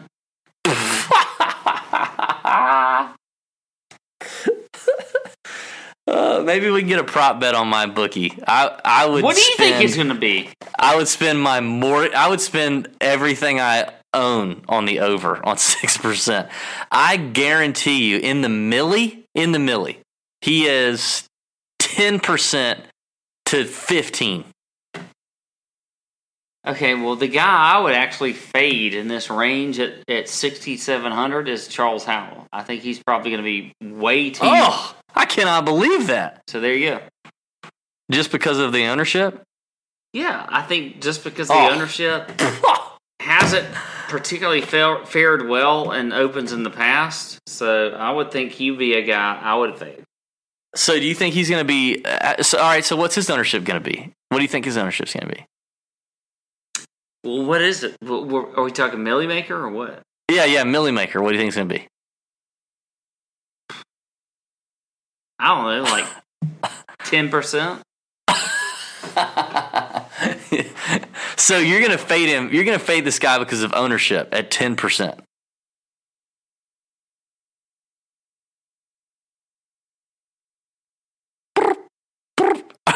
Earth to Pat, are you there? What? Wait, wait. Say that again. Ask that again. so you think? Do you think that's high? Do you think ten percent is high for Charles Howell right now? Yes, I think that's too high for him. I guarantee you that Emiliano Grillo is higher owned than Charles Howell in the millie. No, there's no way. Oh my God, I cannot wait. All right, we're going to send my bookie. We don't know this for a fact, people, but we are going to send my bookie a request for a prop bet on who is higher owned Why do you think Grillo is going to be higher than In- Charles Howell? Why? in the Milly Maker. In the Milly Maker, owned why? In the Millie, Grillo or CH3. Uh, Charles this will Howell, be. the guy that is literal, literally whatever. If you're like checks boxes, makes cuts, whatever. I am writing this down right now. Hire. I'm, I cannot wait to to text our friend at, at my bookie to set this up. This is going to be amazing. Um, anyone else in the 6K you want to mention? Because we're an hour and 45 minutes in this podcast. no, I got Anybody else? no. I do not want to talk about any other 6K guys. All right, I told you I would give you one flyer because you made fun of me. At sixty five hundred dollars, Grant Forrest, sixty five hundred. Grant All right, Forrest. you know what? Here's the thing. You're talking about this guy because he, like, what was it, the British amateur where he was like, he won here. right? No, he's a runner-up in 2015. Yeah, for the British. so that's- that's Yeah, he's from Scotland. Yeah, it's an obvious pick. Oh, so obvious. I'm sure so many listeners are just like, "Oh yeah, Grant Forrest, sure, please." You're you're all right. So what's our You prop got that gonna be? information from somewhere else, and it's just so yeah, yeah. We know that. Yeah, I I know where it's coming from, but whatever. What- all right, what's our prop bet going to be? On what? I feel like we got to have a prop bet for my bookie. I think Keegan Bradley is a guy I want to stand behind because you were pretty adamant against Keegan. I'm totally against Keegan. So what? What do you want All right, me to so do? give. Well, give me a guy. I mean, Lahiri. I'm, t- I'm kind of against Lahiri. Do you think Lahiri is going to be better than Keegan? no. What? Wait, what? What? What are you trying to trap me into right now? What are we talking about? What's the bet? The bet is for the for it's our it's our bet like our, our weekly like our, our bet that we do like so if I if if Keegan plays better then you have to do something and if Lahiri plays better then I have to do something. Okay. Well, I'm going to go with if you're going with Keegan, then I will go with um like you were trying to choose my player for me. I mean, look at what you're doing. Like you're trying to trick everybody and just trying to like choose my player. Okay, then who would you like to choose, sir? Um, Danny Willett. No, I'm not going to go with Danny Willett or whatever the f you want to call him. um, I'll go with. Um, I'll take Ian Poulter. No, hell no, I ain't doing that. I love Ian Poulter. Okay, well not you doing said that. take a bet. Okay, well I'm not making that bet. Give me another one. Give me a counter to that. So what? What is the bet? I don't even know what we're talking about right now. who finishes higher? Who finishes better in the tournament? Because my bookie is going to do a prop bet for this. So who finishes better in the tournament? You Who do pick you a have? player. Keegan. I'm going Well, with I mean, Thor. I- I, am going with Thorbjorn Olesen. Oh, sh- I will take that bet. There we have it. There it is. So the last prop bet of the evening, my bookie will have a bet out, a tournament matchup. Thorbjorn Olesen, which is Pat's guy, versus Keegan Bradley, my guy. Best finish for the Open Championship. Go on mybookie.ag. Make that bet. Are you Team Pat or are you Team DB? Hey, take a screenshot of your bet and tweet it out. We'd love to see what you got. But that's happening. Now, Pat, you and I also have talked about this ahead of time. And we haven't talked about who, who the player is, but we've talked about the fact that we're going to have a bet. And I think that whoever loses the bet should have to do some sort of punishment. Okay, fine. Now, I- Sounds good. So what, what, what so if Thorbjorn beats Keegan, what sh, what am I going to have to do? So if Thorbjorn beats Keegan, when we are at the uh, Ryder Cup in just a a few months here in the end of September, on one of the days that we are there, you have to be my butler. and you have to get me a drink whenever I want to drink. Oh. And I don't care when it what it is. It could be the most dramatic point of the Ryder Cup. If I say, David, I need a beer, you have to go get me one. Dude, I will be in line at the beer thing the whole freaking time. Yeah, well there that's what happens. So you better accept the bet or not. I'm not a big fan of this bet. Yours is way worse than mine. Way worse. I'm not happy with this. Well, you said you asked me to come up with a bet and that I need to be serious about this, so I did. And so there you go. So when we're at the Ryder Cup and I asked you, hey, David, I need a beer. Now, this is only for one day. It's only one day of the event. It's not all, all days of the event. So just one day. But that one day, you have to go get my beers when I request them. That's so freaking jacked. Uh, props for the creativity. That's way worse than what I thought up for you. That's way worse. All right. Well, if if I win, if Keegan beats Thorbjorn, Thunder Bear, you, you got like a guy who's like a Care Bear on the side. If Keegan beats Thorbjorn, then you have to video you have to video by the time you get back from vacation. So before you're on the next podcast in 2 weeks. You have to video yourself doing the Kiki challenge dance from Drake, the Shiggy. That's what you have to do. I don't even know. what the hell is that? I knew you wouldn't. Hey, listeners, send me videos of that so I know what the hell that is.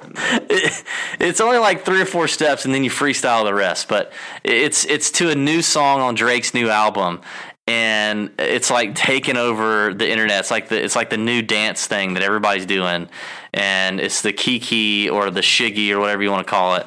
But I'll show it to you. Our listeners can show it to you. But if if Keegan wins, you have to video yourself with the music doing the Kiki as best you can. Learning like you have to like try to learn the steps, try to get it right, and you have to do the dance at least thirty seconds. The video has to be at least thirty seconds of active Pat Perry dancing. Okay, I like that. This so, had you accepted my deal? Yeah, freaking yeah, I'll accept. I'll accept. Uh, I will not do this on Sunday though. I'm not doing it on Sunday, the Ryder Cup. I'll do it on Thursday or Friday. I'll do it on Friday. That's my stipulation. Well, it can't be Thursday because that's when we arrive in Paris. Okay, I'll do it on Friday. I'll do it on Friday. So I will I will concede this. You, it's on Friday, out at the Ryder Cup. You have to get me whatever I want when I want. it. Sure. Yeah. Yeah. Okay. Got it. The last thing we need to do, Pat, is one and done. Uh, I'm going to make this short and sweet. Uh, basically, in the one and done over on Gup's Corner, I am $200,000 behind you. I'm going to take Tommy Fleetwood. It's a guy I haven't taken yet. I believe Tommy Fleetwood is going to win this golf tournament or can win in at least top five. This is a big tournament, big payday for the one and done folks out there. So I'm taking Tommy Fleetwood. What you got? Well, I am. Uh, I'm with you there. I do like some Fleetwood. I do not have him available, but I do have two guys that I feel like I've saved in into the right spots. So it's gonna. It's between Rory and Rickie Fowler for me because I went back and looked at it, and I still have both those guys available. I'm going to take Rickie Fowler. So Rickie Fowler is going to be my one and done pick this week. Well, I could have messed you up because I, I also have Rickie Fowler available, and it was between Fowler and Fleetwood. So I could have said Fowler and really f- screwed you up, but good thing. All right. There you go. There you have it. A long podcast, but it was a good one, highly entertaining. If you stuck around this long, we appreciate it. You are the you are awesome. We appreciate you. Pat, you need to go to bed, and I would recommend you not touch your wife. Just roll over and be a good boy. All right. Enjoy your vacation next week. May your screens be green, Pat, and may your screens be green, everybody else out there. Next week, mystery guest with me on the show for the RBC Canadian. Pat back in two weeks. Tour Junkies. See ya. Out.